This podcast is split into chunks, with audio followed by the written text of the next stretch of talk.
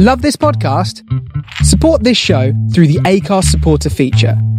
It's up to you how much you give, and there's no regular commitment. Just hit the link in the show description to support now. There's never been a faster or easier way to start your weight loss journey than with PlushCare. PlushCare accepts most insurance plans and gives you online access to board-certified physicians who can prescribe FDA-approved weight loss medications like Wegovy and Zepbound for those who qualify. Take charge of your health and speak with a board-certified physician about a weight loss plan that's right for you. Get started today at plushcare.com slash weight loss. That's plushcare.com slash weight loss. plushcare.com slash weight loss. Hiring for your small business? If you're not looking for professionals on LinkedIn, you're looking in the wrong place. That's like looking for your car keys in a fish tank. LinkedIn helps you hire professionals you can't find anywhere else, even those who aren't actively searching for a new job but might be open to the perfect role. In a given month, over 70% of LinkedIn users don't even visit other leading job sites. So start looking in the right place. With LinkedIn, you can hire professionals like a professional. Post your free job on linkedin.com slash achieve today. People of attention. Calling Tau City, turn on your radio. I know we had some words last time, but that was so long ago. I got your message. It was a little harsh, you know. It's still a little hard for me to hear. Please take it slow. Welcome to Starship Sofa, part of the District of Wonders network, featuring tales to terrify and far fetched fables. I don't get Everyone has a story in the District of Wonders. Come and find I'm yours. tuning in to your transmissions. I'm and waiting to be found, and I'm building rockets. This is the Starship Sofa. Everybody, welcome, hello, and welcome to show 526. I am your host, Tony C. Smith. Hello, everyone. I hope everyone is fine and dandy. We are gripped, gripped, folks. Why? The country's at a standstill with this snow. Oh, man. I was actually on night shift. It first came down, and it doesn't take doesn't take much to knock us down, mind you. You know, the other countries there, minus this and, and the other, you know, and bit snow. We're screwed, mind you. Oh, it's even the dogs don't want to go out today. So, hello to everyone who's waking up there to a kind of winter wonderland. It's ah, it's cool, man. Heating on, yes. Just when I'm in the house, so I knock it off and go. Oh God! Hey, hey, got me fifty. Tell you what's coming in today's show. Main fiction is A Strange Loop by T.R. Napper.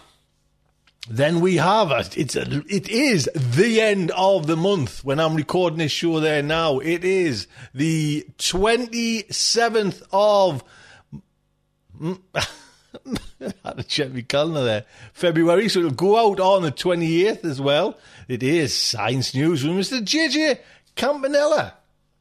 That is all coming in today's show. I do hope you will stick around and enjoy it. So, with our march on towards 500 Patreon supporters, I don't care how we get there, if it's $1, $1, man, let's march on up that hill and hit 500. And how long it's going to take, well? Last week we were at 395. Today, as of recording this, we are at 398. Yeah, so we're moving a little bit slower than last week, but hey, it does not matter. We are moving in that right direction. So I want to just say a big thank you to Let's see if I butcher any of these ones. Get in touch if I do, mind you. That would be. And write us a little email. Just say Tony have failed miserably. So the first up is Derek, Big Derek W. McCalla. Derek McCalla? Um, McCalla, McCalla. Yes, Derek. Yeah, have I? No, no, a big thank you, Derek. We have Paul Hargreaves. And a couple of people updated their pledge as well. John Dow, big thank you to John. And Mitchell, thank you so much. And one more who came into the fold and joined Patreon. Greg. Oh, Greg, what's Casagrande? No, Casagranda? Casagrande? Greg, is that right? Big thank you anyway, sir. So thank you so much. I mean, that might have got us that one. Actually, both Derek and Greg. Bloody hell. let us know. So, big thank you. Let's get up towards you know the 500 there. Just one dollar. Come over and just get it up there. A little competition we're running now on District of Wonders. So, main fiction I'm I'm I'm all over the shop here. I've got these glasses on and I'm not. I need to give him a bit of a clean. Anyways, it is the main fiction a Strange Loop by T.R. Napper, originally published in one of my favourite magazines, Interzone. T.R. Napper's short fiction has appeared in Asimov's Interzone, Lontar, a journal of Southeastern Asian speculative fiction, and numerous others. His work has been translated into Hebrew, German, and French. A Strange Loop was included in Neil Clarke's Best Science Fiction of the Year, Volume 2, which was 2017. By profession, T.R. Napper is an aid worker recently returned to Australia after three years in Vietnam. He is currently writing a PhD on speculative fiction of East and Southeast Asia. He does not own a cat. Story is narrated by Eric Luke. Eric Luke is the screenwriter of the Joe Dante film Explorers, which is currently in development as a remake, the comic book Ghost and Wonder Woman, and wrote and directed not quite human films for Disney's TV. His current po- project, Interface, a meta horror audiobook about an audiobook that kills, is available free on iTunes and Quillhammer. So, the Starship Sofa is very proud to present A Strange Loop by T.R. Napper. In the end, we self perceiving, self inventing, locked in mirages are little miracles of self reference. Douglas R. Hofstadter, I am a strange loop. A huge clown, jaws as wide as Irving was tall, about to swallow him whole. A woman, black hair with a fringe cut too short, green eyeshadow, skin so smoothed it looked real life airbrushed. The woman, what was her name again? Yelling at him, perfect skin creased with contempt. A red fireworks blast, neon, frozen into the sky. Fairy floss and sweat and machine grease in his nostrils, and a girl, freckled, staring up at him with tears in her eyes. And those sounds, tinny music on a maddening, endless cycle, and the clown swallowing him, while the woman yelled, and the girl watched with sadness. Irving Kupferman blinked into consciousness. White room with a white duo, man and woman standing over him. The woman, young, lips glistening in the bright lights, pressed a paper cup into his hand. Drink this, she said. Irving drank, first sipping, then gulping, as the extent of his thirst hit him. The man looked familiar. He wore a white lab coat and grasped a flexi screen in both hands, looking down into its green glowing ideograms. The doctor, Irving was pretty sure that's what he was, had a full head of silver hair that probably wasn't real, and a movie star chin that most definitely wasn't real. The gold of the heavy chain around his wrist, that would be real. The doctor looked forty, but he stank of money. Probably closer to sixty. Dr. Edward, the name floated up and popped into Irving's forebrain, spoke to the nurse. Potentials for synaptic growth and multiplication high, as are an increased release of kinase A proteins. Emotional response very high. Memories appear authentic across all measures, or the patient believes they are real in any case. He enunciated each word clearly, like he expected his audience to savor every single one. Yes, doctor, the nurse replied, smiling as she eased something from the top of Irving's head. He caught a glimpse of a green neon circle.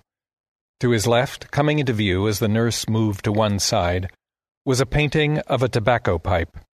Underneath it was written, This is not a pipe. Irving furrowed his brow at that. The doctor looked up at Irving and gave him the perfect imitation of a smile, his pristine white teeth matching the room. You always bring us a first class product, Irving. Irving grunted and handed the nurse the empty cup. Now, do you remember anything of the memory you just sold? Irving shook his head. No, not really. It's like a dream. It's there at the edge of my mind. Fragments. There was a woman. I think she was angry. Dr. Edward nodded. Best that you sold it to us then. The key to happiness, Irving, is a bad memory. Irving gave a non-committal shrug. Those remaining fragments should fade away, and by the time you get home today, they will have decamped completely from your cerebral cortex. But remember, Irving, said the doctor, finger in the air, in the unlikely event any of this does come back to you, you must inform us post haste. It is a violation of mnemonic copyright to remember things you no longer legally own. In such an eventuality, we would need you to return here immediately to eliminate the rogue memories. Post haste, said Irving, indubitably. The doctor missed the sarcasm, smiled insincerely, and returned to looking over his flexi screen. Irving leaned back into the chair, relieved at the embrace of the soft, real leather against the back of his head. He'd been seated during the procedure, yet still felt exhausted. How can I know if I'm remembering things I've sold? Ah, yes, very good question, said the doctor, returning Irving's gaze with a supercilious expression that clearly indicated that, in fact, it was a very stupid question. We have a trace program downloaded from the CandleU machine into your memory pin. If it picks up a specific neural pattern in your cerebral cortex, a unique grouping we call a memory print, you will receive a warning on Retina advising you that you have begun to reconsolidate memories under license to us here at Thanks for the Memories. Often this will happen when you are dreaming. Irving rubbed at his eye. You tell me this often, Doctor? Very. The nurse suppressed a giggle. Irving nodded at her. Is this an actual nurse, or are the staff here hired to laugh at you? The doctor raised an eyebrow. The nurse retained her smile as she said, A postgraduate qualification, three year internship, and a field of 500 candidates for this position. Her response came easy. Irving pushed his unruly hair back from his forehead. I guess I've said that before as well. Once or twice, said the doctor with a smirk. When you're in a particularly bad mood. Something, I suspect, related to the experience you just sold us. Yeah, forget it. I was hoping you would, replied the doctor. The nurse's smile widened. Irving rolled his eyes. The doctor pulled a vial from the pocket of his coat this is neothebane. Pour yourself a stiff drink when you get home, and add this before you imbibe. The memory eradication procedure should be sufficient to disrupt the neural print containing the target memory. But this, the doctor held the vial up, its amber contents catching the light, will be sure to wipe any remnants clean. You likely will not remember coming here to thanks for the memories, and you certainly will not remember either the procedure or this conversation. No problem, said Irving, and touched the cochlear glyph implant behind his left ear, fingertip against the small circle of cool steel. Exo memory. Remind me to drink Dr. Edwards' date rape drug when I get home. His exo memory whispered back to him, its tone as flat as the steel of the implant. Yes, Mr. Kupferman. Unperturbed, the doctor typed something into his flexi screen. And finally, your compensation has gone through. A message appeared on Retina, to Irving's eyes only, in soft green glowing type. A deposit of $7,500 has been recorded in your Ubercoin account. You've done it. You've hit your savings target. Next steps 1. Ask your wife, Ondine Drinkwater, out to dinner to an expensive restaurant. 2. At dinner, explain that through your entrepreneurial acumen, you've become highly successful. A. making sure to avoid mention of your numerous trips to Thanks for the Memories. 3. As financial security has always been important to Ondine, it is important that you emphasize both your newfound reliability and your considerable wealth. 4. This will convince her to end your trial separation and let you return home to her and your daughter, Eulalie. Just a glance at the list made him smile. He'd done it. It had been a long time.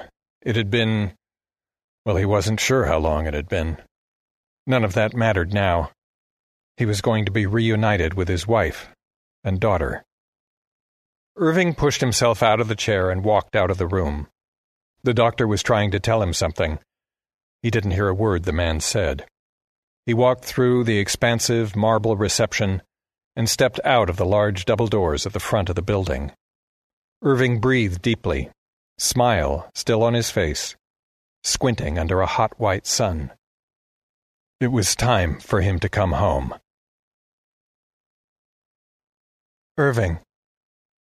He looked up, and there she was. Ondine.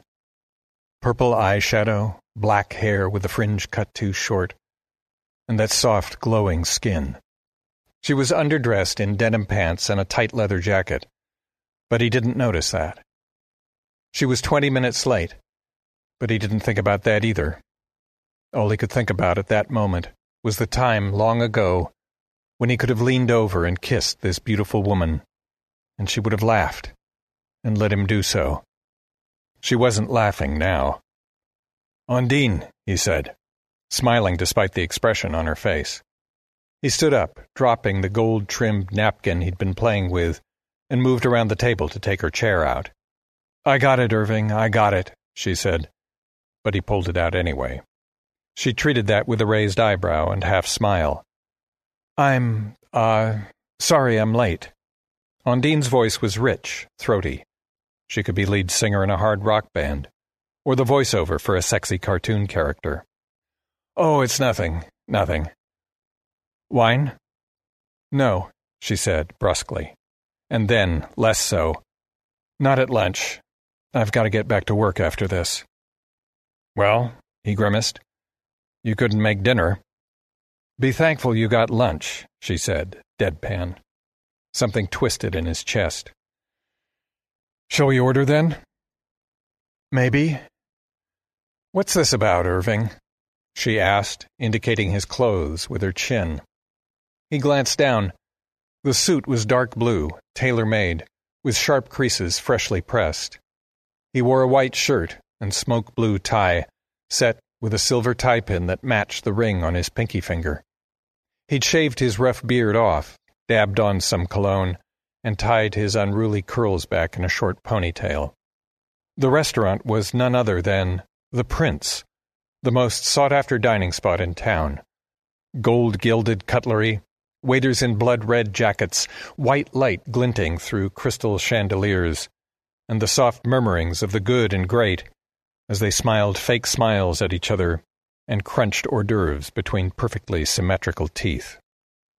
I'm trying to make an impression, he said. You look like an insurance salesman. That wasn't the impression I was going for. So you're not trying to sell me something? Just a dream. Oh, Irving, she said. Spare the schmaltz, Buster. It doesn't suit either of us. But she smiled as she said it and the twisting in Irving's chest loosened a little. He pointed at her clothes. Where do you get to work dressed like that? You a roadie now? I work from home, you know that. Doing what?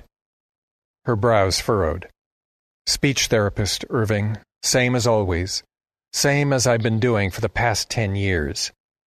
Yes, yes, of course, he lied. I meant the same sort of speech therapy you used to do? She narrowed her eyes. Right, sure. The same sort of speech therapy as I always did. Irving carefully hid his embarrassment. And Eulalie, how is she? Still the smartest kid in class? Ondine paused, permitting her irritation to ebb. Yes. Her teacher thinks she'll be able to skip fourth grade. She. Undine trailed off, looked down at her purple painted nails. She? She sighed and looked back at him. She misses you. I miss her too, he said, and it was the truest thing he'd said in a long time. Things went well after that. For a little while, anyway. Ondine agreed that she may as well stay for lunch, as she was there, after all. So they ate, and it was good. He ordered real meat, and Ondine said, Oh, no, eyes like circles. But he insisted, and they shared a minute steak. They agreed neither of them had eaten meat since they honeymooned in Fiji, and then laughed about getting kicked out of the resort. They'd taken magic mushrooms, and, in the throes of a sublime mind and body buzz, broken into the kids' play center and pasted glitter all over their naked bodies. Ondine had then convinced Irving that they were Moroccan glowworms looking for a burrow. A groundskeeper caught them an hour later, digging a hole in a golf course green with their hands. Irving excused himself to the bathroom after they'd finished the main. He checked the stalls to make sure he was alone, then put a finger to his implant. Exomemory. I want on retina recall dialed to maximum while I have lunch with Ondine Drinkwater. I don't want to forget a single detail about our lives together. Not a detail. Understood? Understood, Mr. Kupferman, whispered the implant. I am required to remind you that you have previously ordered me to keep all memory prompts down to level 1, only in case of emergency or direct request. You said, and I quote, I don't need that shit haunting me any more. Irving looked at himself in the mirror. He didn't recognize the guy in there. The shiny blue suit, and the pale, sweaty skin, and the ponytail, and that ridiculous tie pin he bought for ten grand at a glittering store full of smug service staff. He looked like a douche. Felt like one, too. The only thing that remained familiar was the nose, big hook nose that Undine charitably called Roman. Combined with the bags under his eyes, he didn't feel very Roman right then. He looked like a vulture, picking over the carcass of his marriage. Bloody hell, he said to himself. Way to ruin the mood, arsehole. Sorry, Mr. Kupferman, murmured the implant. Nothing. It's nothing. Mr. Kupferman? What? he hissed. Are you sure you want your exomemory turned up to maximum? He looked away from the mirror. You heard me. I want to remember everything. Dessert came. She had ice cream. He had coffee, strong and black. Undine was quiet, biting her bottom lip as she ran her fingers slow around the edge of the porcelain bowl. Irving waited for her to say what she wanted to say. Eventually she did. So, where did all this, she waved a hand at the room, come from? Hope, Undine. It came from hope, he said, and reached across the table, putting his hand on hers. She didn't take hers away. Hope can be the irrational desire for a miracle, despite all evidence to the contrary. But that's not the sort of hope I have. Mine is based on the reality of what we had together, Undine, and the concrete steps I've taken to reclaim my life. I'm successful now, like you always said I could be. I can be someone you depend on. I'm someone you can build realistic hopes around. All this is a manifestation of that. Not an idle promise, but a promise kept to myself that I was worthy enough to get you back. Undine was silent for a time, a strange expression on her face. You've been practicing that? No. His exomemory typed, You have been practicing seven times this morning and eleven times last night, twelve in front of the mirror, five while walking in a circle around the kitchen table, once while you were on the toilet. He rubbed his eye, annoyed at the contradictory blurb in the corner of his vision. Yes, okay, yes. I've been practicing. He looked at her. How'd I do? You did fine.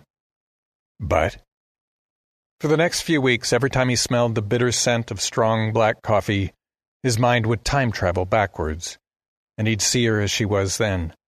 Something alive and real, against the forced elegance of the restaurant and the manufactured glamour of its patrons.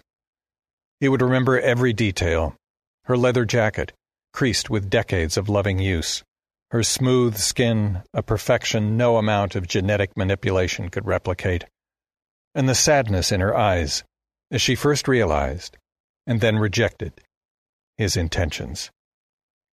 But, Irving, she said, I'm happy you're back on your feet again, truly happy. I mean that. And if you want to start seeing Eulalie, then I'll agree to that. Slow at first, with me there, at my place. She wants to see her father again, and I want you back in her life. Ondine sighed. But you and I, Irving? That's ancient history. We had a good run. A few good years followed by a couple of terrible ones. It's how these things end all the time, every day, in bitterness and regret. There's no hope left for us. Just the rubble. He gripped her hand harder. But, Undine, you're not listening. This restaurant isn't an accident. This is who I am now. I'm successful. I'm a winner. I'm all those things you want me to be. She pulled her hand from his. The softness left her voice. It isn't about money. Bullshit, he said, loud enough for heads to turn their way. He lowered it again. Bullshit. It's all you've ever talked about. That's not true. It is precisely true. Always money. Money for the rent, for holidays, organic food, fancy medicine, better schools, better fucking everything. You want me to play it back for you right now? I still have all those memories.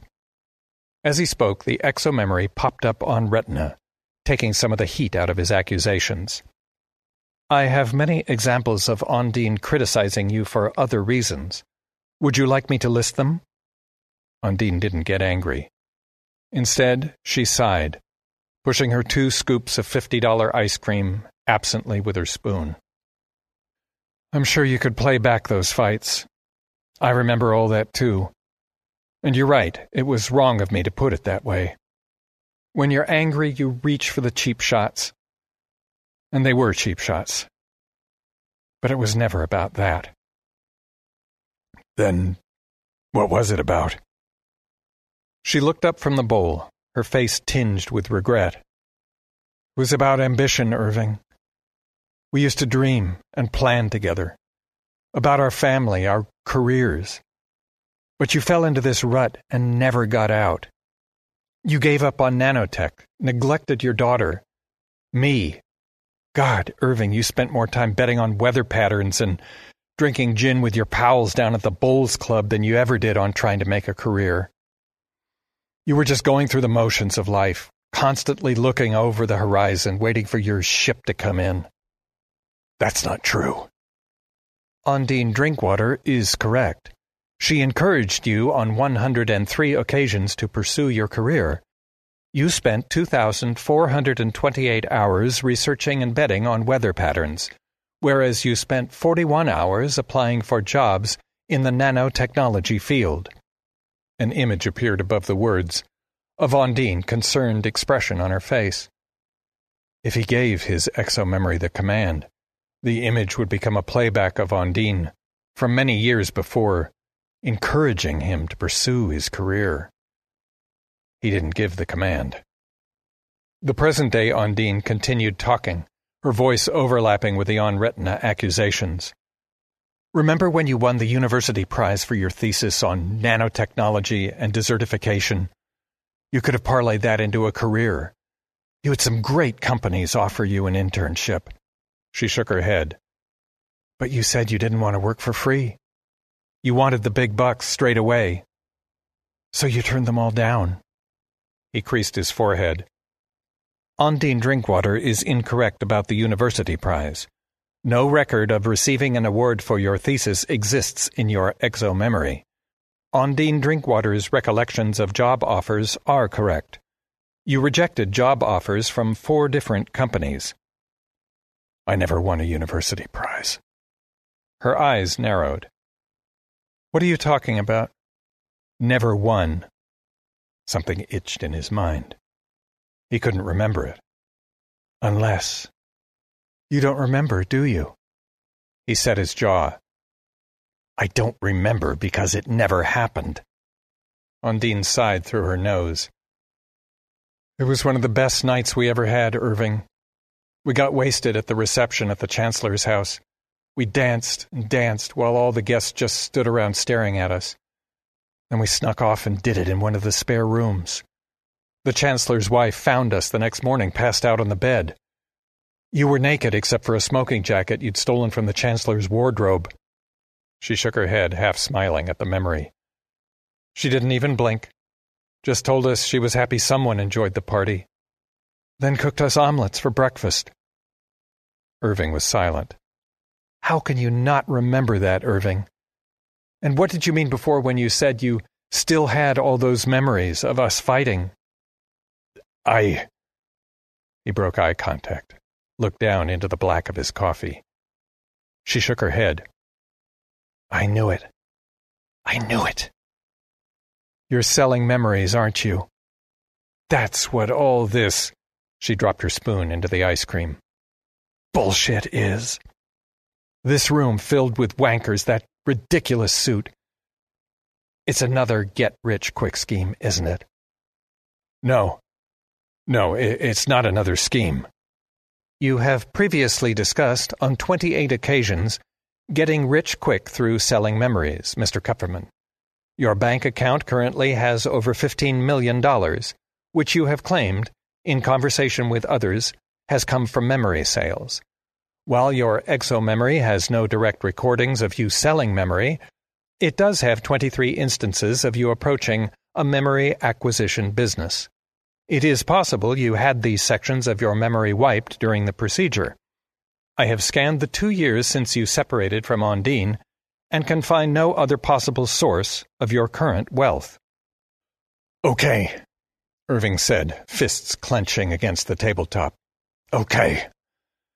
He breathed out slowly. Okay, yeah, I sold some memories. Just to get ahead. Get my life back together. He tried to reach for her again, but she jerked her hand away like he just offered her a dead rat. I did it for us, Ondine. For our family. Oh, Irving. You and your bullshit. Every scheme was always for the family. She threw one hand up, exasperated. I don't get it. Why would you sell something so good? If your goal was getting back together with me, why would you sell one of the best moments we shared? He said, I don't know. But he did know. Even if he couldn't remember the procedures, he understood the pricing structure behind them perfectly. The most emotionally potent memories always fetch the most money. That and them being unique, wiping them from one's own memory, so the rich client was the sole proprietor. I didn't see it as selling memories.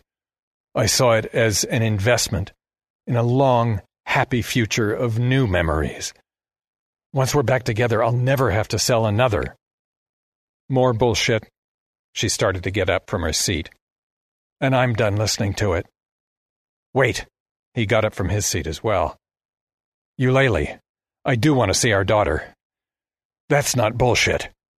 As the words came out of his mouth, he felt the truth of them and was relieved. She rubbed her forehead, but he'd found the right nerve. She sat back down gingerly, on the edge of the seat. He took a deep breath. His exomemory assumed the pause was an invitation for further information. Eulalie, your daughter, eight years old, a picture of his daughter's face appeared above the writing. Hazel eyes like his, black hair like her mother's, a cheeky grin all her own. Eulalie goes to North Fitzroy Montessori Primary School. Her favorite color is purple with blue spots, and she has a pet goldfish called Squeak and Bubble. Are you reading something on retina? asked Ondine sharply. He refocused on her. No. Bullshit.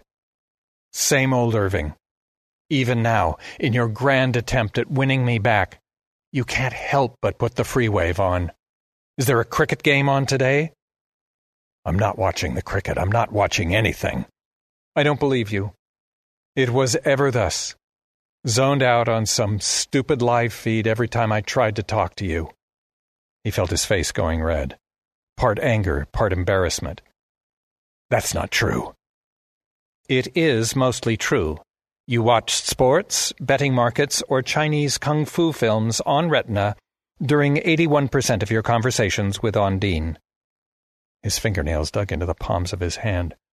Ondine looked at him for ten long seconds before she said, Do you remember Luna Park? It was a test. And it was immediately clear it was a test he was going to fail. Um. Do you remember Luna Park, Irving? Yes.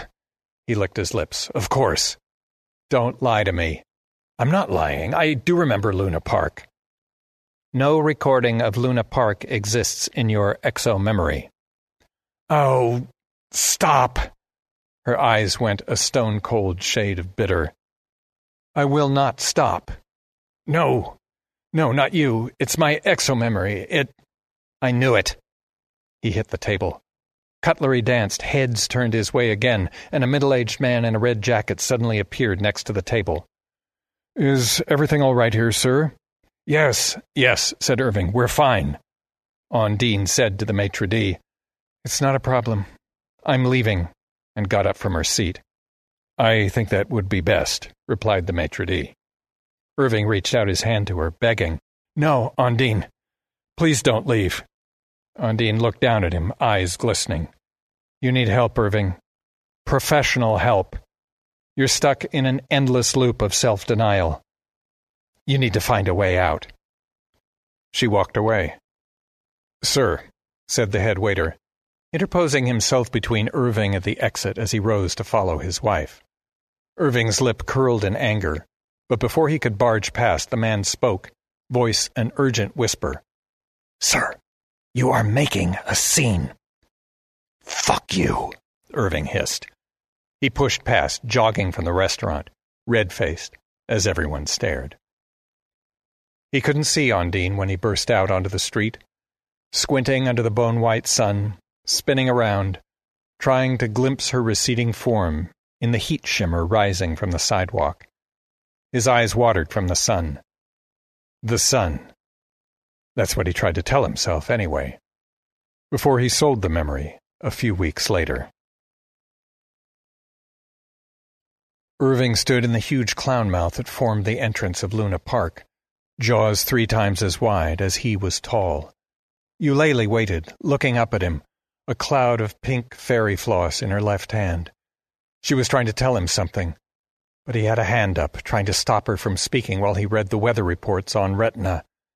He'd placed a series of bets on temperature and precipitation ranges in southeastern China, and the official results were just coming in. Fuck it!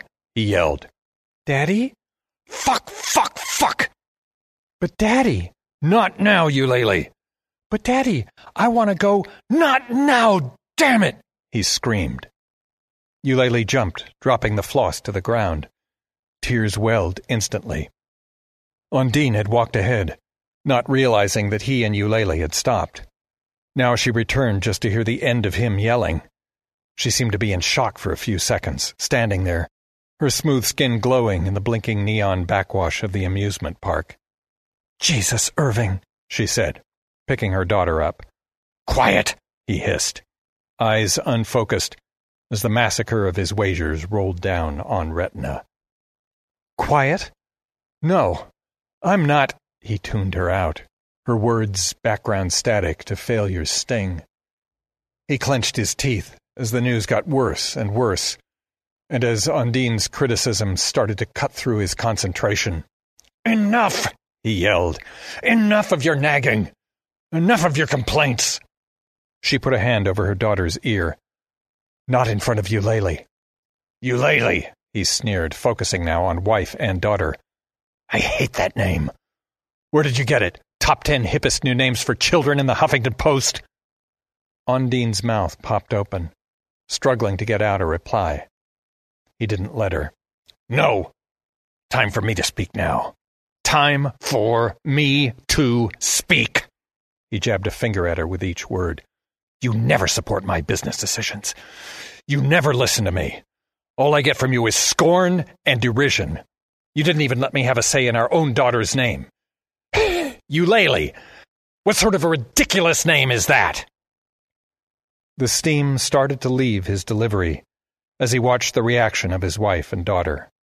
Eulalie, head buried in her mother's shoulder, sobbing. Ondine, her perfect skin creased with contempt. You, you, you don't understand, he stuttered, his rage train coming off its rails. I understand, Irving. Don't look at me like that. Lose another bet, I take it? It's not that simple. Oh, it is, Irving. It is exactly that simple, she said, her voice a terrifying calm. It's the most uncomplicated thing in the world. You're lazy. Don't. Greedy. Don't. Resentful. Not in front of Eulalie. Cruel, isn't it? Almost as bad as telling your own daughter that you hate her name. Well, I've needed to be cruel for a long time, but I've been a coward. Not anymore. I'm going to do what I needed to do a year ago, and I'm doing here in front of your daughter so you understand that it is final. Eulalie had taken her head from her mother's shoulder and was staring up at her as she spoke. His eyes flicked to his daughter, then back to his wife. Don't. I'm sorry. Goodbye, Irving. She walked away. Only his daughter looked back, watching him over her mother's shoulder, eyes filled with tears. Irving watched them leave, hands hanging limply at his side. Nowhere else to go, he wandered back into Luna Park, into the cacophony of tinny music, on a maddening, endless cycle, into the smell of fairy floss and sweat and machine grease, and the clown swallowing him. While, warning, warning, warning, these memories are property of Mobius Group. Report immediately to your nearest Thanks for the Memories franchise for memory realignment. Bleep, bleep, bleep, bleep. Warning, warning, warning. These memories are property of the Mobius Group. Report immediately to your nearest Thanks for the Memories franchise for memory realignment. Bleep, bleep, bleep. No! Irving woke himself with a moan. No. He switched off the alarm and dismissed the message flashing on retina. He lay back on the bed, stared at the off white ceiling. Moonlight and streetlight ebbed through the slatted window. The hum of the building's hydrogen generator drifted up from below. He took control of his breathing, the rise and fall of his chest slowing. No. The ubiquitous double happiness ideogram split in two as the doors opened for Irving. The room inside was gloomy, thick with incense. A cymbal and discordant pipes of traditional Chinese music played softly from hidden speakers and overhead, red lanterns swung slightly on a breeze Irving couldn't feel. A young Chinese man, in a traditional straight colored suit, sat behind a dark wood reception desk. Um, said Irving. My exo memory told me I had an appointment. The receptionist stood and bowed. Mr. Kupferman, Omissioner Zhao is waiting for you. Follow me. Irving tried to bow back, but the young man had already disappeared down the dim, red tinted corridor. Irving was shown through a dark redwood door carved with stylistic Eastern dragons with large, wild eyes. The receptionist closed the door behind Irving, leaving him in an even darker room. It took his eyes a moment to adjust. Within the gloom lay a traditional study with dark wood paneled walls interspersed with red scrolls marked with calligraphy. There were white and blue porcelain pots sitting on plinths, leather bound books along the back wall, a golden bust of some old Chinese guy with a receding hairline in one corner, and in the middle of it all, an even older Chinese man, sitting cross legged on a woven mat with arms crossed, hands hidden in dark blue silk sleeves. The old man had a strand of gray hair clinging to his chin. His eyes were closed. Irving hesitated, wondering for a moment whether he'd caught the old bugger sleeping. Kupferman, Shang, Sheng, the old man intoned in a thick Chinese accent. Please, sit. Irving jumped a little. On second glance, the man's eyes were open, sparkling slivers in a lined old face fixed on him. Irving stutter stepped forward. Omissioner Zhao. The old man bowed. I don't remember making this appointment. But you have a problem, said the omissioner. It wasn't a question. I've. Uh, yeah, I've got a problem. Sit. Irving sat, cross legged, three feet from the omissioner. Tea? Irving shook his head. The omissioner waited, face inscrutable. It took Irving a long half minute to realize the old man was waiting for him to speak. He cleared his throat, irritated by the incense. It's, uh, it's about a memory I've sold to an extraction service. Still, the old man waited. Irving continued. It, the memory is coming back. And I. He paused. It felt like he was making a confession. I'm worried about others I've sold. I think things may have got a little out of control. I had this life with my wife. I mean, lunch. Lunch with my wife. She mentioned this, this incident in Luna Park, which I couldn't remember at first, but which I've started to dream about. A hand appeared from within the omissioner's sleeve. Your memory pin, please, Mr. Kupferman? Irving's mouth tightened. The old man waited, gnarled hand extended. Irving sighed. He put his finger to his cochlear implant and murmured the password. A quiet click sounded, and the memory pin popped out of the steel. He plucked it between thumb and forefinger and handed it to the omissioner. Zhao unclipped a dark green bracelet from his wrist and unfurled it, revealing a latest model flexi-screen. One foot square, paper thin, soft glowing green. The omissioner placed the memory pin on it and hid his hands back within his sleeves. The ancient lines of the old man's face were lit up by reflected green as ideograms and graphs flowed across the screen. After a minute of looking through the data, the man's disposition changed completely. He took his hands from his sleeves, stopped squinting, and pulled a pack of cigarettes from a hidden pocket. Dear, oh dear, so you're a Johnny, he said, in a suddenly broad Australian accent. He lit his cigarette with a chrome lighter and snapped it shut, throwing it on the floor in front of him. A what? asked Irving. The omissioner blew a cloud of smoke upwards. You know, a memory hooker, an auto amnesiac, selling off those crystal clear seminal life moments to the ruling class. A Johnny. Irving paused, trying to get past the incongruity of the broad Australian accent coming out of the old Chinese guy's mouth. What? What is this? What game are you playing here? Whatever do you mean? The old man replied, with a half smile that suggested he knew exactly what Irving meant. Irving pointed an open hand at the room. This game. This, said the omissioner, letting his gaze roam around the room. This is all part of the Mysteries of the East surcharge. When he said Mysteries of the East, his accent switched for a moment from Australian back to Chinese.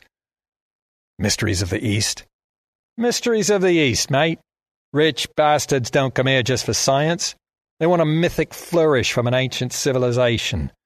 So I charge them extra for their ignorance and give the same service they get from any other memory expert. But everyone says the role of the omissioner is an ancient Chinese tradition. Oh, yeah, sure, mate. Thousands of years ago, China had the omissioners. Their sole responsibility was to remind the emperor of important traditions of precedence. Zhao took a drag on his smoke, blew the smoke upwards. But many other cultures had something similar.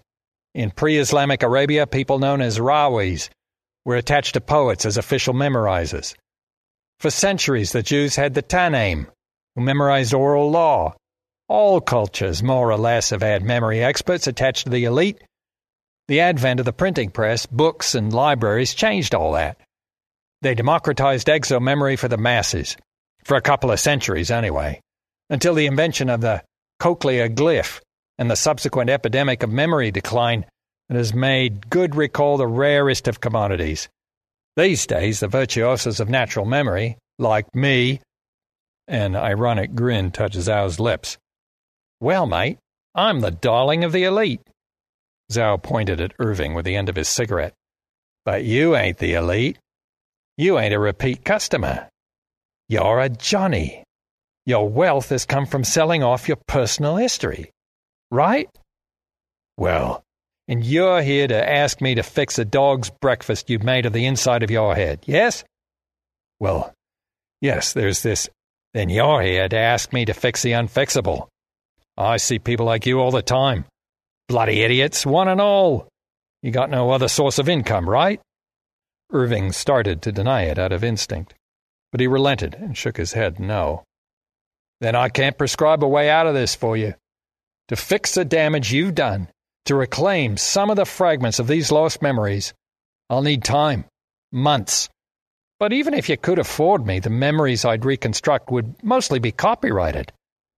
So that's no good. He took another drag, glittering eyes fixed on Irving. You could purchase the memories of others in order to improve your overall brain function, of course. But I'm not a butcher. I don't trade in the prime cuts of the personal histories of the desperate. Irving decided to focus on the only part of the little speech that could help him. How would other people's memories help?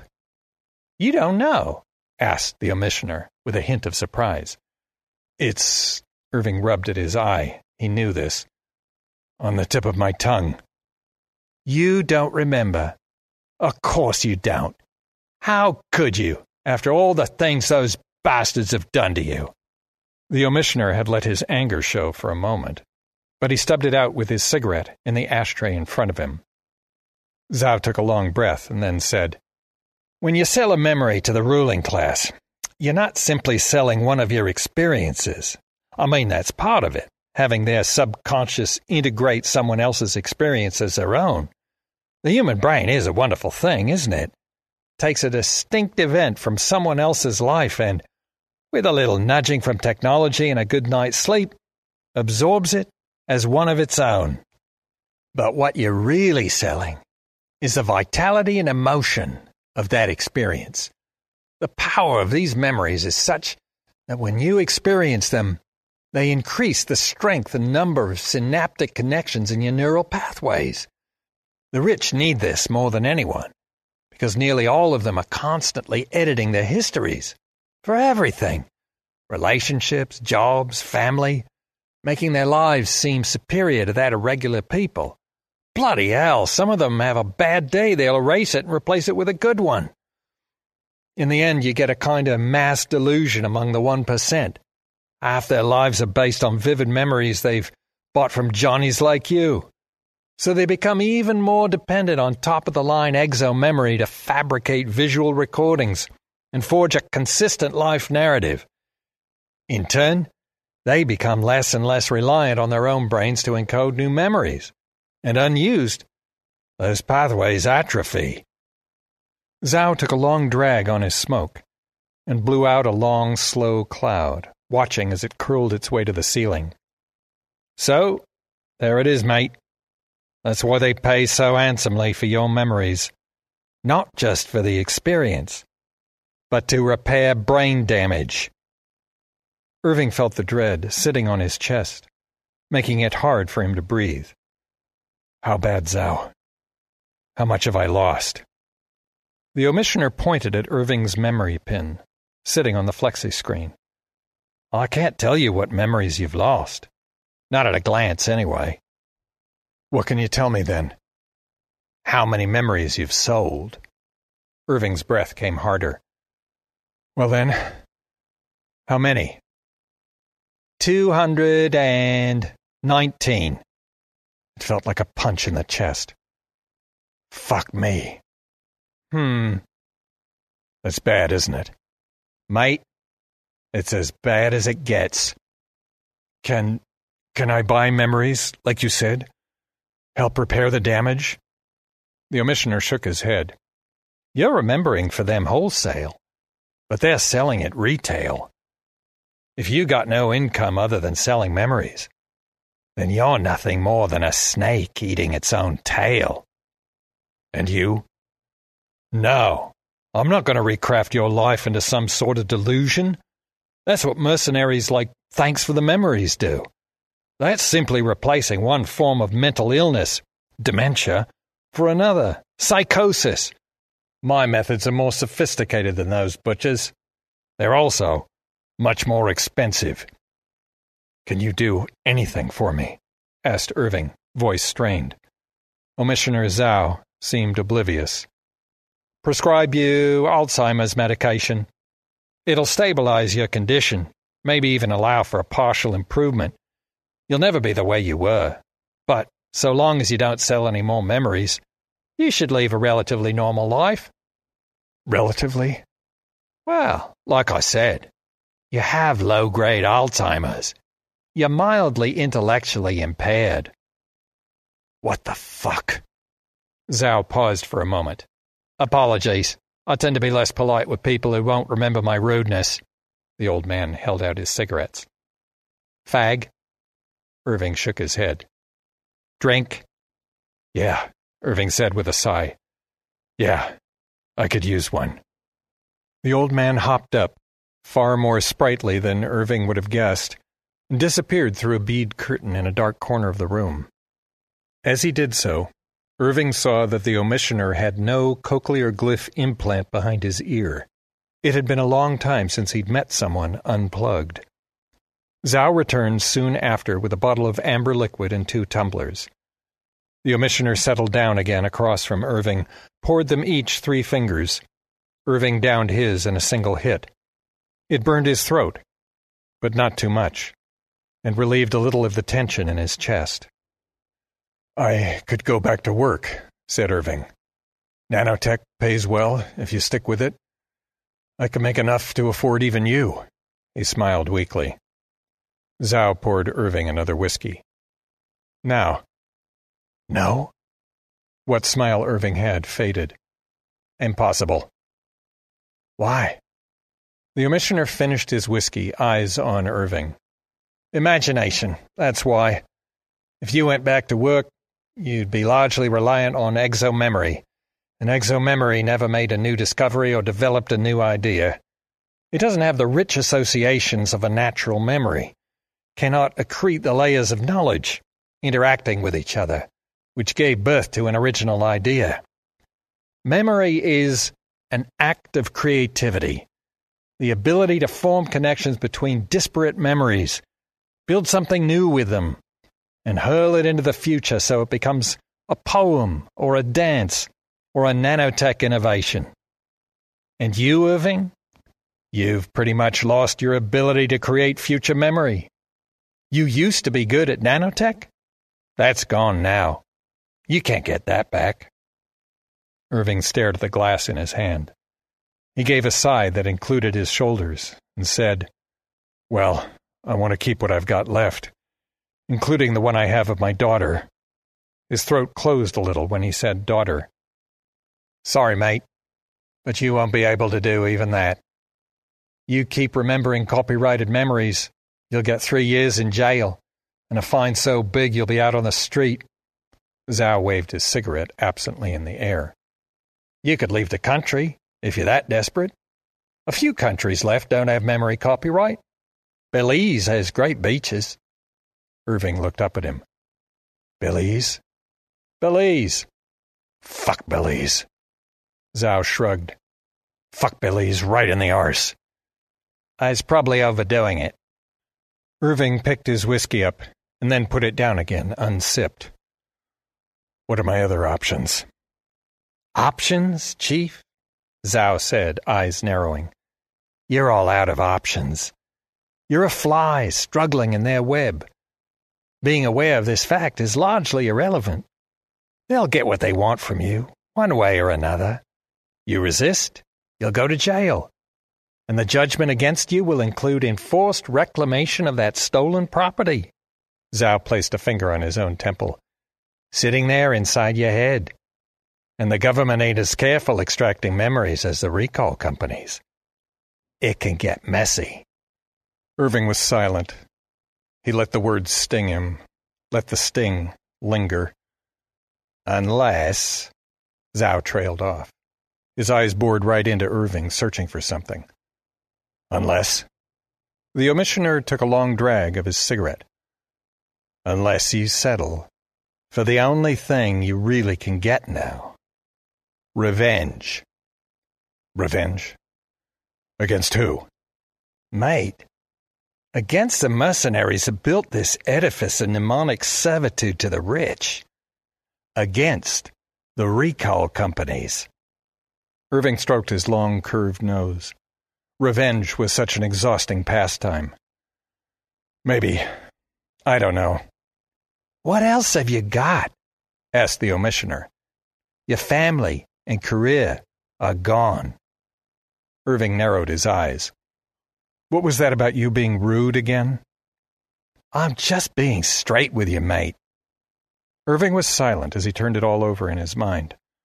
Ondine, looking at him, her face creased with contempt, and Eulalie, water blurred eyes uncomprehending at the creeping neglect of his fatherhood. Eulalie. If he could have been a good father, all the other failures wouldn't have mattered. Everything else was bullshit. If only. And he thought about the recall companies. Yeah, them most of all with their spacious marble receptions, and employees with perfect white teeth and franchises popping up in every city, every suburb even, on the back of his dreams, his experiences, his essence, commodified as a plaything for the lucky rich. They were the ones who had done all this, brought him to this, reduced him to this, tore his family apart for profit. Irving fixed his gaze on Zhao. Maybe you're right. Maybe revenge is exactly what I want. The omissioner leaned towards him. Yes, good. Now, if this works out, you won't remember doing it. Perfect. From a certain perspective, yes. I'll fix it so you won't remember this conversation.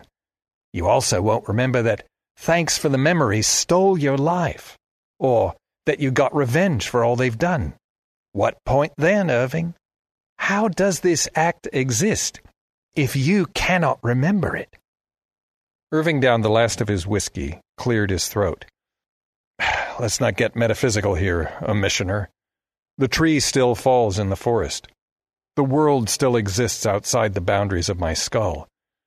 And if I make these motherfuckers pay, well, they are going to pay. Zhao nodded, eyes twinkling. Good. You're going to have to go to Thanks for the Memories, have the propriety product you are re remembering wiped, and sell them one more legit memory. Irving shook his head immediately. No, I'm done with it. They can take back Luna Park, but no more. I've lost too much of myself. You've just got through telling me I'm going to end up a retard. Dementia. Whatever. I've done enough damage. Time to draw a line under it. Just one more, mate. It's the only way to do it. This lunch you had recently, where your wife talked about Luna Park, it has to go. Why? Because it is part of a mnemonic loop that will keep sending you back in time to Luna Park and forward in time to me here. We need to snip it out, cover our tracks. Irving opened his mouth to say no, but the image came of Ondine, looking at him from across the table, her expression a mixture of sadness and pity. He rubbed at his eyes with his palms. Yeah, maybe that is one memory I could do without. Good, mate, good, said the omissioner, eyes shining. Now, they'll be uploading more than a visual recording from your pin and a memory print from your cerebral cortex. They'll be uploading a project I've been working on for a long time an offensively expensive virus I've commissioned. One that will bypass. Irving held up his hand. I don't care what it is, Omissioner. just so long as it works. Oh, it will work. When they take your memory, the virus will plug straight into the Candel machine. It will ensure that every customer after you experiences an immediate decline in the release of certain proteins crucial to long term memory formation. They will suffer anterograde amnesia. Everything that happens after their trip to Thanks for the Memories will be lost. They'll still have memory pins. Yes, yes, they'll still have exo memory. That's why it's such a cracker. It won't become immediately apparent. Not before hundreds, even thousands have been exposed. Those infected will be increasingly reliant on a computer to tell them what day it is, where they work, whether or not they ate lunch, who their new friends are, the names of their children. They'll keep going back to recall companies, buying more memories, infecting more Candel U machines. We do this right. The whole system of memories trickling up to the rich, of the desperate selling off chunks of their own soul, will be broken. Irving laughed without humor. And here I was thinking I'd never achieve anything in this life. Zhao watched Irving through the glass, doing a stunned kind of shuffle, following his vulture nose down the sidewalk. Your insider at the recall center, said Zhao. She chose well. Yes, replied Chung from behind the reception desk. She knows a hopeless case when she sees one.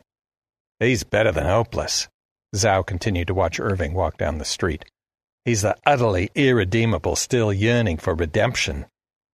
Chang waited until Irving had disappeared from sight. Mr. Kupferman said you'd come to an agreement, and that he wasn't to be charged for the session. Zhao looked over at him. Charge him triple. Triple? Yeah. He won't remember what it's for, and I've told his exo memory to hide it from him. Plus, the old man smiled, his eyes sparkling. It's for a good cause. The doors to Thanks for the Memories wouldn't open. Distracted by the glare of the sun, Irving had missed the red neon sign flashing closed next to the entrance. Exomemory. Why is Thanks for the Memories closed? What day is it? Thursday, whispered the implant. A media release by the parent company, released nine days ago, stated that this franchise was not located in a profitable area and was consolidating its branches to maximize economic returns for shareholders. However, multiple sources on the freewave have contradicted this, theorizing that the closure is related to several recent high profile cases of amnesia. Shall I put the most read article from each perspective up on Retina? No. No, I don't care about the details. Irving pursed his lips. This was a nuisance. Just a couple more sales and he would hit the target he'd set himself. Fifteen million, and he'd take Ondine out for dinner, reveal his newfound wealth and success. Just a couple more sales were all he needed to win his wife and daughter back. Exomemory. Yes, Mr. Kupferman? Give me directions to the nearest Thanks for the Memories franchise. And there you go. Big thank you. Thank you so much, Mr. T. Oh, now, what a story, man. Uh, yes, thank you so much. And Eric, it's nice to have you back on, sir, and in the fold there. Thank you very much indeed. Hiring for your small business? If you're not looking for professionals on LinkedIn, you're looking in the wrong place. That's like looking for your car keys in a fish tank. LinkedIn helps you hire professionals you can't find anywhere else, even those who aren't actively searching for a new job but might be open to the perfect role. In a given month, over 70% of LinkedIn users don't even visit other leading job sites. So start looking in the right place. With LinkedIn, you can hire professionals like a professional. Post your free job on linkedin.com slash achieve today. Hold up. What was that? Boring. No flavor. That was as bad as those leftovers you ate all week. Keke Palmer here, and it's time to say hello to something fresh and guilt-free. Hello Fresh. Jazz up dinner with pecan-crusted chicken or garlic butter shrimp scampi. Now that's music to my mouth. Hello Fresh. Let's get this dinner party started. Discover all the delicious possibilities at hellofresh.com. Millions of people have lost weight with personalized plans from Noom, like Evan, who can't stand salads and still lost 50 pounds. Salads, generally, for most people, are the easy button, right? For me, that wasn't an option. I never really was a salad guy. That's just not who I am. But Noom worked for me. Get your personalized plan today at Noom.com. Real Noom user compensated to provide their story. In four weeks, the typical Noom user can expect to lose one to two pounds per week. Individual results may vary. So that is the main fiction, and all that's left now to see is Mr. JJ Campanella with his science news for February. Jim, sir. Greetings and Manifestian ramifications, my plutarchically Pernidian listeners, and welcome to this February 2018 Science News Update. I'm your host for this rapscallion filled science podcast segment, Jim Campanella. Hi, hello, how are ya? You may be either pleased or likewise not so pleased that this month there is no individual idiot scientist of the month. However, on the other hand, I am giving the award to the entire Center for Disease Control of the U.S. instead. This is one of the worst flu seasons here in the U.S. in the last 25 years. And if you Americans out there did not know it, our dear friends at the CDC are responsible for picking out what flu viruses are going to be most prevalent in a year. They choose the most likely viruses, and the production of all the vaccines is geared toward those specific strains. Well, I did not know that this process of choosing influenza viruses was apparently done by throwing darts at a board. At least you would think that, based on the fact that the American public has been told three horrific things.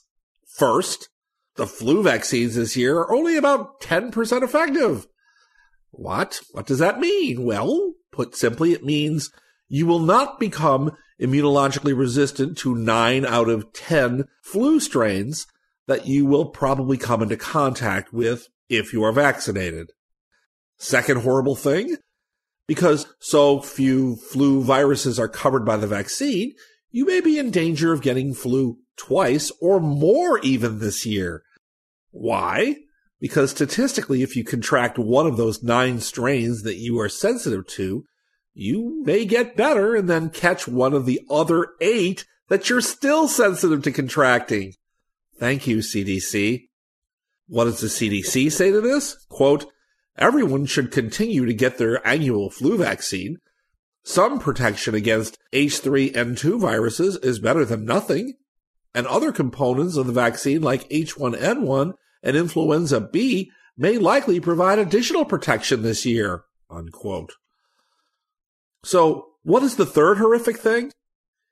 Is relatively innocuous influenza B the predominant strain out there this year? Heck no. Is the pathogenically dangerous influenza strain A. The vaccine is not protecting the population here, and this strain is becoming a serious health hazard in the U.S. Nationally, here in the States, there have been more than 50 influenza associated pediatric deaths reported during the 2017-2018 flu season so far. And the exact number is difficult to pin down since some cases are reported by family and not necessarily tabulated in the official CDC count until the autopsies are performed. Ugh. So to conclude, yes, the CDC, due to their stellar procedures in protecting the population from influenza, deserves the Idiot Scientists of the Month award. I just hope you guys around the rest of the world are doing better. So here are two flu related stories that suggest how the world may soon not have to worry about yearly flu seasons and how we may be better protected in the future. First, a new way of killing viruses and pathogenic bacteria in public places before they can even infect you. Dr. David Brenner, professor at Columbia University, published a story last week in the journal Scientific Reports, which suggests that a new type of light may be able to protect us from all sorts of microorganisms that would love to make us their dinner. Brenner's team found that continuous low doses of what he called far ultraviolet C, or far UVC, can kill airborne flu viruses without harming human tissues. His paper suggests that use of overhead far UVC lights in hospitals, doctors' offices, schools, airports, airplanes, and other public spaces could provide powerful checks on seasonal influenza epidemics, as well as influenza pandemics. We've known for decades that broad spectrum UV light is really, really good at killing bacteria and viruses. It destroys the molecular bonds that hold the DNA together. And this conventional UV light is routinely used to decontaminate surgical equipment. In fact, I have UV lamps in my own lab, which I sometimes turn on at the end of a workday to be left on all night. It reduces bacterial contamination by quite a bit in our tissue culture work. You do not want to leave these things on during the day, though. Not good. You cannot expose people to this light. Although it works as a germicidal, it also causes skin cancer and cataracts in exposed humans. Well, Brenner hypothesized that a narrow spectrum of ultraviolet light called far UVC could kill microbes without damaging healthy tissue. In fact, he demonstrated that far UVC light was effective at killing MRSA. That's methicillin resistant Staphylococcus aureus. Really nasty stuff. It's a common cause of surgical wound infections. Uh, but uh, apparently he was able to kill this off without harming human or mouse skin on which he was testing this. Brenner says, quote, Far UVC light has a very limited range and cannot penetrate through the outer dead cell layer of human skin or the tear layer in the eye, so it's not a human health hazard. But because viruses and bacteria are so much smaller than human cells, far UVC light can reach their DNA and kill them. Unquote. Influenza virus spreads from person to person mainly through fine liquid droplets or aerosols. These become airborne when people with the flu cough or sneeze or just talk, in fact. The current study was designed to test if far UVC light could efficiently kill these aerosolized influenza viruses in the air in a setting similar to a public space. In his study, aerosolized H1N1 virus, which is a common strain of flu, was released into a test chamber and exposed at very low doses at 222 nanometers far UVC light. A control group of aerosolized virus was not exposed to the UVC light. The far UVC light efficiently inactivated the flu viruses with about the same efficiency as conventional germicidal UV light. So it was just as good as the really nasty stuff. And it kind of reminds me of that old episode of Star Trek in which they end up blinding Spock accidentally trying to treat him for an infected parasite. They do that with light as bright as the sun when they only needed one little non-blinding wavelength to kill the infection. Anyway, Brenner writes, quote, we are extremely excited at the prospect of this new process.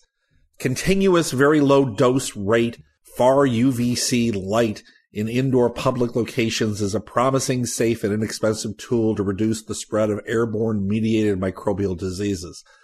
At the price of less than $1,000 per lamp, a cost that would surely decrease if the lamps were mass produced, far UVC lights are relatively inexpensive. Lower prices could lead to potentially wide sweeping impacts toward diminishing the spread of many infectious diseases. Unquote. This is all great news. But another story came out last month that may have just as important an impact on flu pandemics as, as that maybe even more. Okay, so the CDC's big problem this year was that they did not guess which flu strains would be the most common. Well, what if that guessing was all a thing of the past and you could get complete coverage for all flu strains with a single injection? Well, that may actually happen soon. Dr. Baozhong Wang of Georgia State is helping to design a new type of flu vaccine that is universal in nature. His January paper in Nature Communications covers his breakthrough. Again, going back to the CDC, seasonal flu vaccines provide protective immunity against influenza viruses by targeting the exterior head of the virus's surface protein. The main protein that's targeted is something called hemagglutinin. The influenza virus trains the body to produce antibodies against inactivated virus particles containing the head with this protein, ideally preventing the head from attaching to receptors and stopping infection. However, this head of the virus is highly variable and is different for each virus, creating a need for better vaccines. This study uses a new approach and instead targets the inside portion of the hemagglutinin protein known as the stalk, which is more conservative and offers the opportunity for universal protection. Wang says, quote, We're trying to develop a new vaccine approach that eliminates the need for vaccination every year. We're developing a universal flu vaccine. You wouldn't need to change the vaccine type every year because it's universal and can protect you against any influenza virus. One injection would last for years. Unquote. What Wang wanted to do was induce immunological response to the stalk part of the protein and not the head part.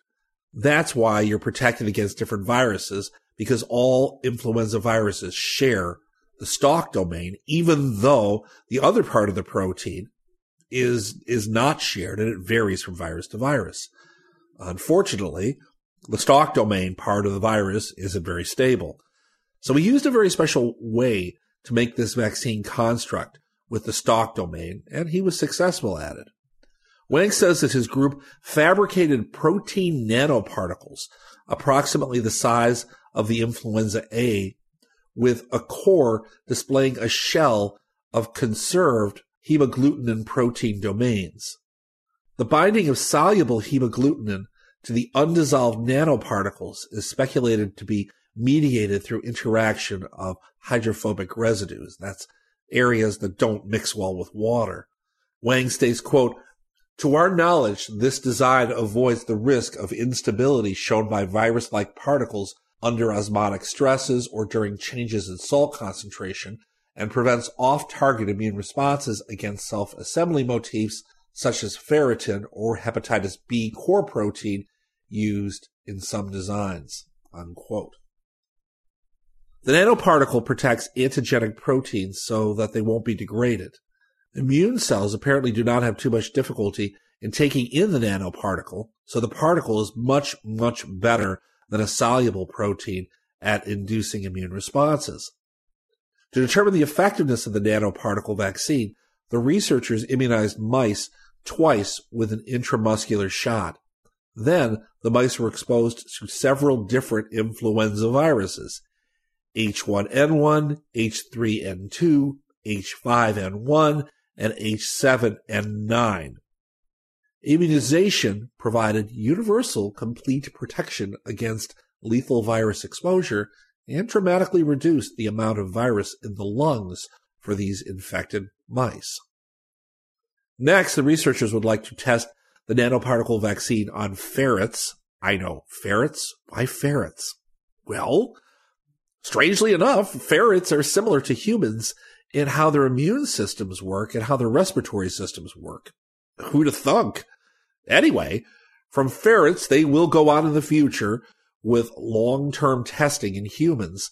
If it turns out successfully, we can tell our friends at the CDC to forget about flu permanently and worry about some more serious plagues that may be out there. Okay, next stories. I did say stories. The next two stories represent the glut of stuff out there on Alzheimer's and other neurological diseases that make me a bit nuts sometimes. I have mentioned three different studies in the past that suggest wine, grape juice, or just eating plain grapes has been suggested as a way to stave off and reduce the probability of getting Alzheimer's. And I can see the scientific basis for that work, so I have more or less accepted it.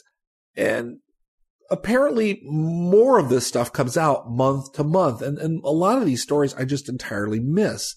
Well, here are two nutritionally based studies that have opposite conclusions. First, last month's study from Nature Neuroscience entitled, quote, Dietary salt promotes neurovascular and cognitive dysfunction through a gut initiated Th17 response, unquote. This study suggests that too much salt in your diet will increase your chances for dementia. The study was performed by Dr. Constantino Iadecola at the Weill Cornell Medicine Institute. To investigate the effects of dietary salt more closely, Iadecola fed mice a diet containing either 4 or 8% salt, representing an eightfold and a 16 fold increase, respectively, of the normal mouse diet. The salt content of the mouse diets was equivalent to the upper end of the human dietary salt consumption. After eight weeks, MRI studies of the mouse brains identified a 28% decrease in the resting blood flow in the cortex and a 25% decrease in blood flow to the hippocampus, two areas of the brain that are involved in learning. The high salt also hindered brain endothelial cells from producing nitric oxide, which normally acts to relax the blood vessels and increase blood flow. There was little evidence of any vasculatory inflammatory effect that may have caused the endothelial dysfunction. It makes sense that normal cognitive function requires well-regulated blood flow. Iadecola found that mice kept on high salt diets developed dementia and performed worse on a whole series of tests, including object recognition tests and a maze test.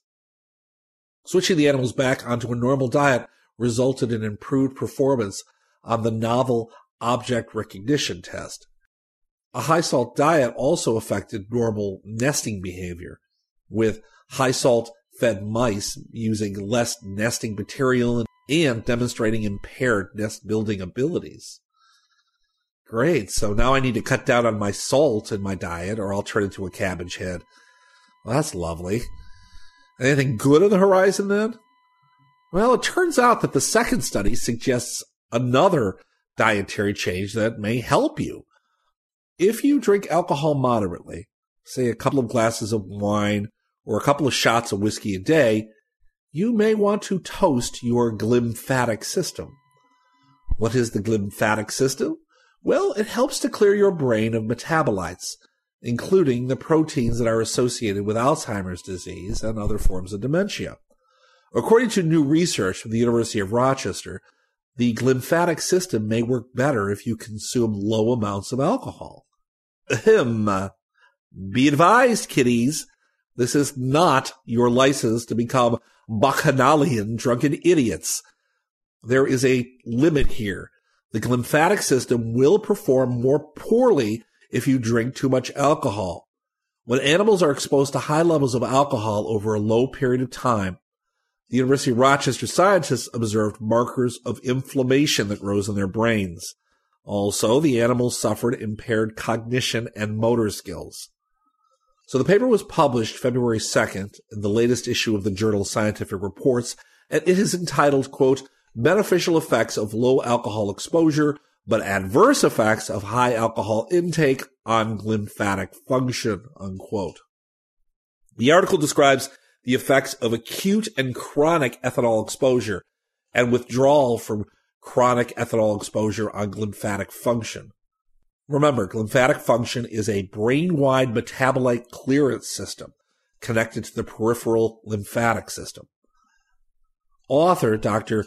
Maiken Nedergaard of the University of Rochester Medical Center states, quote, prolonged intake of excessive amounts of ethanol is known to have adverse effects on the CNS, central nervous system.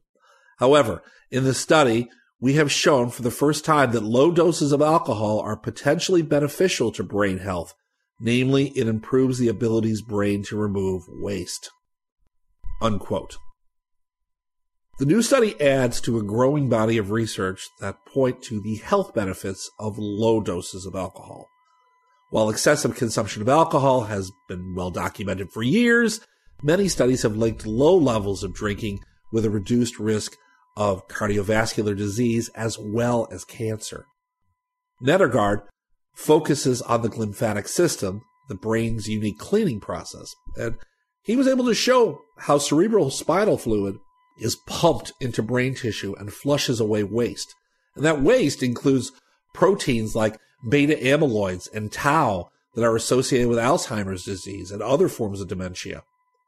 Nedergaard in the paper says, quote, surprisingly, glymphatic function increased in mice treated with 0.5 grams per kilogram, that is low dose ethanol, following acute exposure, as well as after one month of chronic exposure. Low doses of chronic ethanol intake were associated with significant decreases in GFAP expression with little change in the cytokine profile compared with the saline treated group. Unquote.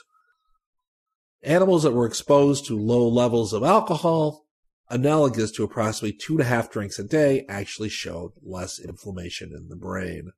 The low dose animals' performance in cognitive and motor tests were identical to controls. Nedergaard finishes with, quote, the data on the effects of alcohol on the lymphatic system seemingly matched the J-shaped model relating to the dose effects of alcohol on general health and mortality, whereby low doses of alcohol are beneficial while excessive consumption is detrimental to overall health. Unquote. I find this entire story really interesting because I just had a conversation about this with the Concho, the leader of my dojo the other night. He told me he had a 98 year old great uncle who has been having a beer, a shot of whiskey, and a shot of sherry every day for the last 80 years. By the way, that stays within the guidelines of Nedergaard's study. Anyway, apparently, the old guy's family complained to his doctor that he needed to stop drinking so much, quote unquote, because it was not good for him at his age. And the doctor allegedly turned on the younger family members and took them to task for being incredibly silly. He told them to leave the old uncle alone since whatever he was doing was working for him. And you don't tell a 98 year old man to change a lifetime of habits. Next story. Botox seems to be jumping species. Wow, that sounds like it could be a serious problem. When not used to stiffen muscles and smooth out wrinkles on your face, botulinum toxin is regarded as one of the deadliest substances on the face of the earth. How deadly? Well, it is used as a biological weapon by many nation states, and a hundred nanograms, that is a hundred billionths of a gram, will kill half of the humans exposed to it. Nasty as that sounds, as far as Botox being dangerous in the real world outside of a Tom Clancy story, there has been only one place to be accidentally poisoned by it, and that is by the bacteria Clostridium botulinum, which is mostly associated with foodborne illness. Since Clostridium is a bacteria that doesn't like oxygen very much, that has pretty much protected us against general outbreaks of poisonings. It doesn't grow in most places very well, and certainly not out in the open. Well, now, a Harvard team of investigators have discovered botulinum toxin in a strain of Enterococcus. So what's Enterococcus? Well, that's a bacteria that thrives in the gastrointestinal tracts of nearly all land animals. Yes, that includes the human gut. The Harvard team isolated the Botox carrying bacterial strain from cow feces sampled at a South Carolina farm. The paper was published last month in the journal Cell Host Microbe. Lead author Dr. Min Dong says, quote, This is the first time a botulinum neurotoxin has been found outside of Clostridium botulinum. And not just the toxin, but the entire unit containing the toxin and associated proteins that prevent the toxin from being degraded in the GI tract. Unquote. Okay, so this is terrifying. But it's not as terrifying as it could be. The enterococcal isolate carrying the toxin luckily remains susceptible to key antibiotics, and it was found only once from a single animal, and no signs of botulism disease were observed in that cow. When the research team tested the toxin in rodents in the lab, it seemed to have little or no effect. It was only when they manipulated the toxin to better target the mouse and rat neurons that it became potent, shutting down nerve function and causing paralysis in the poor rodents. The researchers are currently testing the new Botox on cultured neurons to determine if it's toxic to humans. The ability to swap genes is what worried the researchers the most. Could a potent toxin from Clostridium end up in a multi-drug resistant human strain of bacteria? Many investigators now seem to think that it is at least theoretically possible, and that would be very, very bad. Dong says, quote, Enterococcus is a central hub for gene transfer within the gut, and that makes it potentially scary. Unquote. Once again, this all sounds like something that Michael Crichton might write about. Okay, last story of the night. It's an exoplanet update. What we've all been waiting for.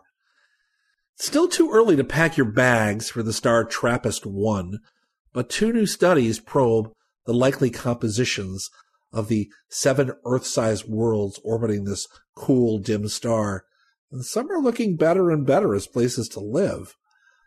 New mass measurements suggest that the group of seven planets probably have rocky surfaces and possibly thin atmospheres. Researchers reported all this February 5th in the Journal of Astronomy and Astrophysics. For at least three of the planets, those atmospheres don't appear to be too hot for life to form. TRAPPIST 1 is about 40 light years from Earth, and four of its planets lie within or near the habitable zone, the range where temperatures can sustain liquid water. That makes these worlds tempting targets in the search for extraterrestrial life. One clue to potential habitability is a planet's mass, something not precisely nailed down in previous measurements of the TRAPPIST-1 world. Mass helps to determine a planet's density, which in turn provides clues to its makeup. High density could indicate that a planet doesn't have an atmosphere. Low density could indicate that a planet is shrouded in a puffy, hydrogen-rich atmosphere that could cause a runaway greenhouse effect. Using new computer techniques that account for the planet's gravitational tugs on each other, Dr. Simon Grimm of the University of Bern calculated the seven planets' masses with five to eight times better precision than ever before. Grimm says, quote, Our measurements suggest that the innermost planet probably has a thick, viscous atmosphere like Venus. The other six, which may be covered in ice or oceans, may have more life-friendly atmospheres. The fourth planet from the star has the same density as Earth and receives the same amount of radiation from its star as Earth does. And that's the really cool thing. We have one planet which is very, very similar to Earth. Unquote. Having an atmosphere could suggest habitability, but not if it's too hot. So using the Hubble Space Telescope, Grimm's team observed the four middle planets as they passed in front of the star. They looked for a signature in the near infrared wavelengths of light filtering through the planet's atmospheres. That would have indicated that the atmospheres were full of heat trapping hydrogen. In four different observations, the Hubble telescope saw no sign of these hydrogen rich atmospheres around three of the worlds, and they ruled out one of the scenarios that would have made the planets uninhabitable by doing this. Well, we'll find out more about those seven planets of TRAPPIST 1 when the replacement for the Hubble telescope launches next year. Yes, in 2019, the James Webb Space Telescope will be placed out there in orbit, and it will be powerful enough to figure out all the components of those planets' atmospheres, if those atmospheres actually exist. Well, that's all for me for now. As always, take care. Drink that little nip of alcohol, but not more. And keep away from drinking salt water, I guess and keep watching the skies, especially near Trappist 1. And I hope I've inspired some of you. Until next time, this is Jim Campanella.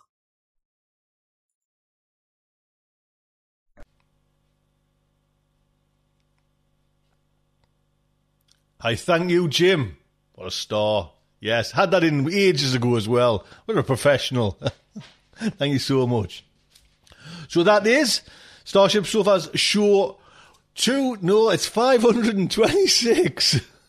Man, get some glasses, Tony. Yes, age is creeping up. Big thank you to everyone that's helped out put this show out together. And yes, please, Patreon. Keep banging that drum. One dollar, two dollars, three dollars, four dollars more. Nay, nay, didn't I? Nearly broke into a song there. A steady lad. Get on. Get back to bed. Right. Until next week, I'd just like to say good night from me. This presentation has been brought to you by the District of Wonders Network, dedicated to podcasting the finest genre fiction. You can learn more about the District of Wonders and their many literary productions at their website, www.districtofwonders.com. Thank you for listening.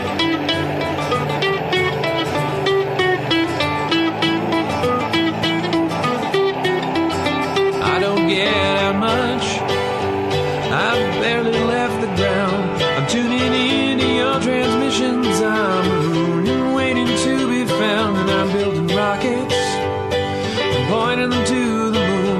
But the work is going slowly. It won't get to you anytime soon. Can you reach me?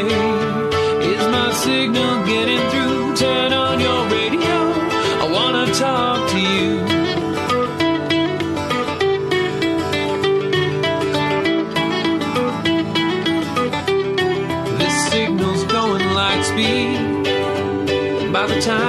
time I say, I might already be on to you and on my way. But you're so far from here, and at best I'm moving slow. So I'm waiting on your call at home with nowhere to go. Can you reach me? Is my signal getting through?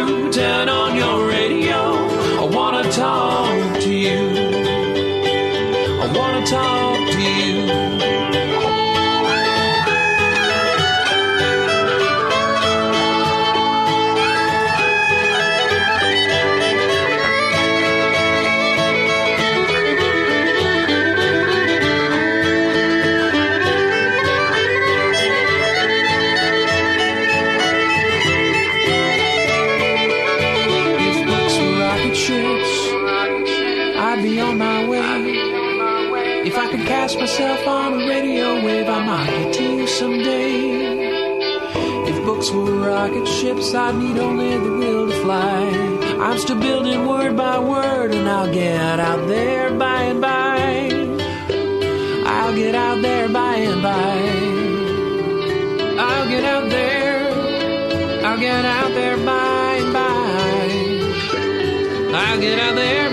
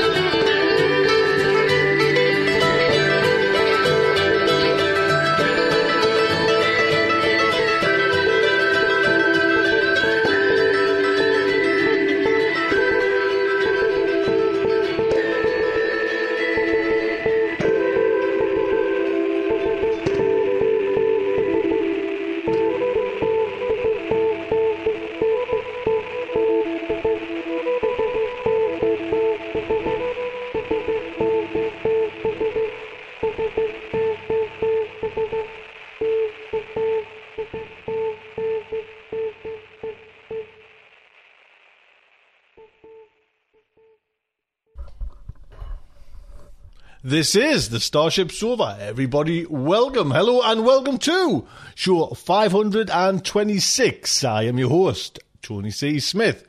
Hello, everyone. I hope everyone is. Fuck.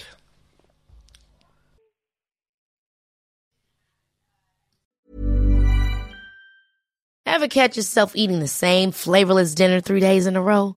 Dreaming of something better? Well, HelloFresh is your guilt free dream come true, baby. It's me, Kiki Palmer. Let's wake up those taste buds with hot, juicy pecan crusted chicken or garlic butter shrimp scampi. Mm. Hello Fresh. Stop dreaming of all the delicious possibilities and dig in at HelloFresh.com. Let's get this dinner party started.